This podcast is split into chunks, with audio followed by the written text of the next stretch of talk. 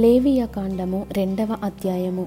ఒకడు యహోవాకు నైవేద్యము చేయునప్పుడు అతడు అర్పించినది గోధుమ పిండిదై ఉండవలెను. అతడు దాని మీద నూనె పోసి సాంబ్రాన్ని వేసి యాజకులకు అహరును కుమారుల యొద్దకు దానిని తేవలెను. అందులో నుండి యాజకుడు తన చేరతో చేరెడు నూనెయు చేరెడు గోధుమ పిండియు దాని సాంబ్రాణి అంతయు తీసుకొని యహోవాకు ఇంపైన సువాసన గల హోమముగా బలిపీఠము మీద అందులో ఒక భాగమును జ్ఞాపకార్థముగా దహింపవలెను. ఆ నైవేద్య శేషము అహరోనుకును అతని కుమారులకును ఉండును. ఎహోవాకు అర్పించు హోమములలో అది అతి పరిశుద్ధము. నీవు పొయ్యిలో కాల్చిన నైవేద్యము చేయునప్పుడు అది నూనె కలిసినదియు పొంగనిదియునైన గోధుమ పిండి అప్పడములే గాని నూనె రాచినదియు పొంగనిదియునైన పూరీలే గాని కావలెను.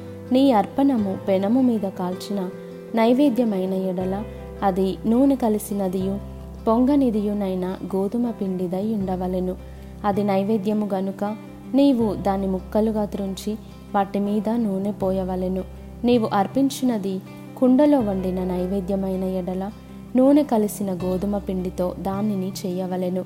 వాటితో చేయబడిన నైవేద్యమును ఎహోవా యొద్దకు తేవలెను. యాజకుని యొద్దకు దానిని తెచ్చిన తరువాత అతడు బలిపీఠము దగ్గరకు దానిని తేవలెను.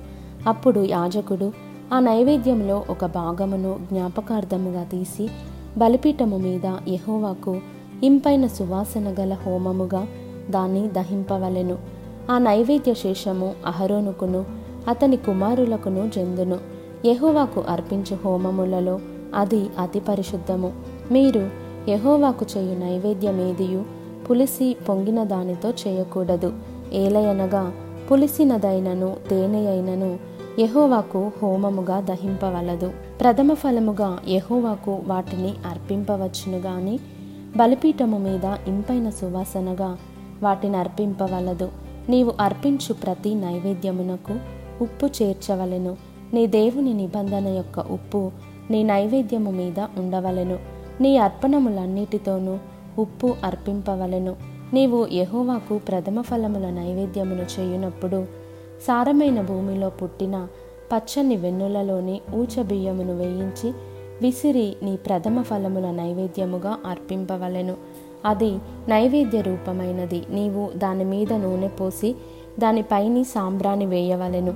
అందులో జ్ఞాపకార్థమైన భాగమును అనగా విసిరిన ధాన్యములో కొంతయు నూనెలో కొంతయు దాని సాంబ్రాణి అంతయు యాజకుడు దహింపవలెను. అది యహోవాకు హోమము.